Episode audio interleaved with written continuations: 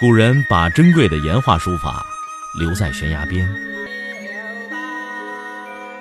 我把时间打磨成碎片，留在你的耳边。微信收听，拿铁磨牙时刻。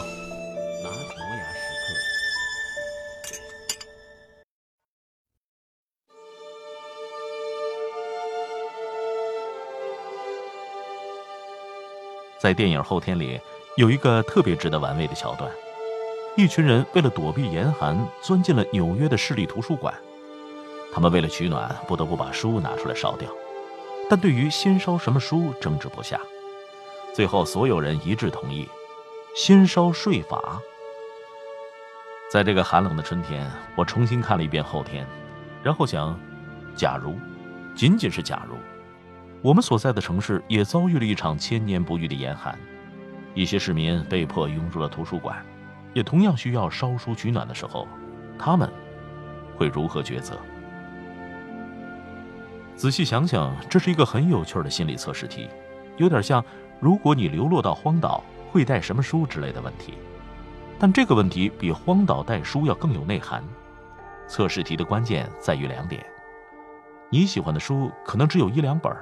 讨厌的书却有一大堆，先烧什么书，后烧什么书，该如何排序？更何况你还要清楚的知道，讨厌的书并不等于没有价值。你现在处于大灾变的期间，如果幸存下来，必须肩负起延续人类文明的责任。有些书你也许会极其讨厌，但对文明存续非常重要，比如线性代数课本和元素周期表。秦始皇当年焚书，都特意把农书和隶书什么的留了下来。如果是我的话，第一批被投入火堆中的书，毫无疑问是成功学的书和励志书。我一向有个偏见，成功学这种东西只会让人远离成功而不自知，它的效果不会超过小时候在作文本上抄录的名人名言，而且更费纸。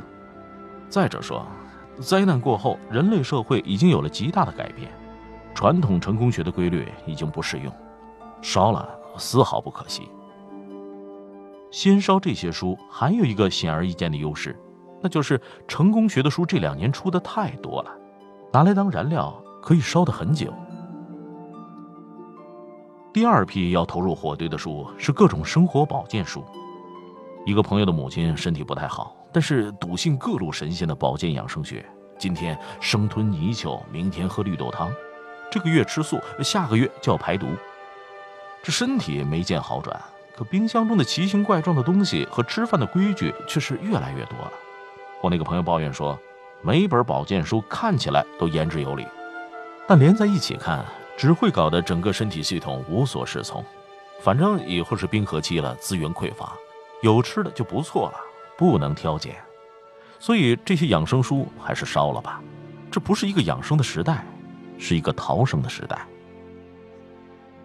等到养生保健类的书烧完以后，第三批需要投入火堆的是各路明星出的自传、感悟和经历等等。这类书装帧一般都非常好，还会配上许多作者和其他名人合影的彩色照片，应该会更加耐烧。唯一的问题是。这类书中水分太多，会不会影响燃烧效率，还有待科学家研究考证。后来一次吃饭的时候，我把这道测试题跟好几个朋友说了，并且说了自己烧书的次序，他们都很感兴趣，每个人都发表了自己的看法。有的说先烧青春小说，再烧旅游指南；有的烧了历史普及类的还嫌不过瘾，还要去拿高中教学辅导和公务员题库出气。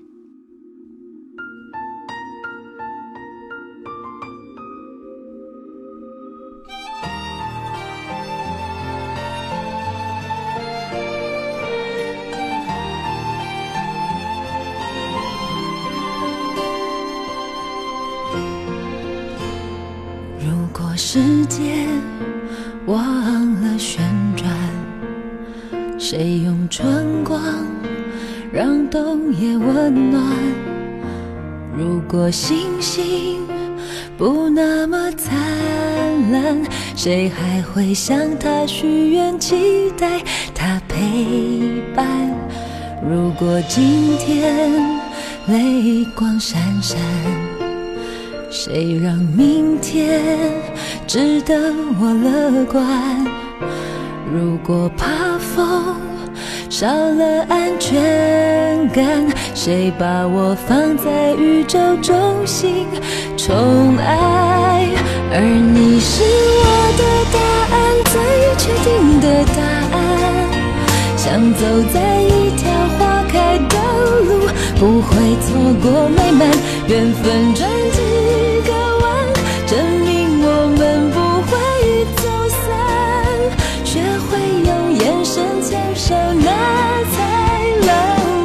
你是我的答案，不变的答案。有了自己的天使，做什么都显得勇敢。顺着梦的远岸，只有收获，没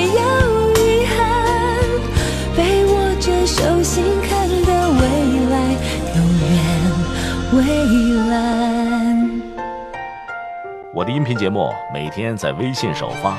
美图加文字，这叫有声有色。你可以边看边听。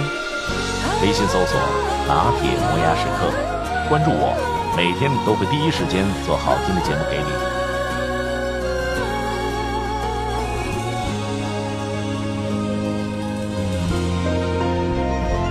如果今天泪光闪闪，谁让明天？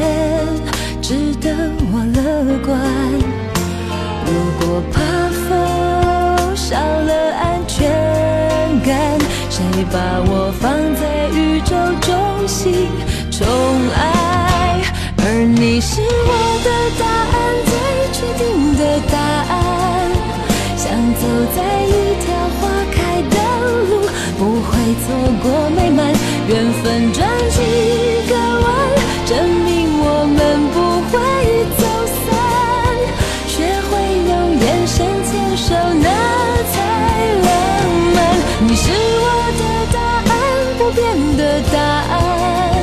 有了自己的天使，做什么都显得勇敢。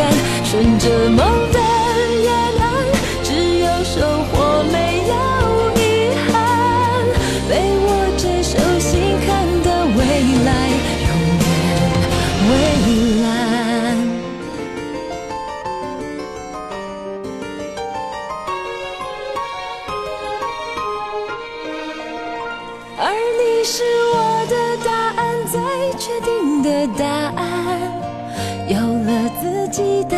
是，做什么都显得勇敢。顺着梦的，只有收获，没有遗憾。被握着手心看的未来，永远未来。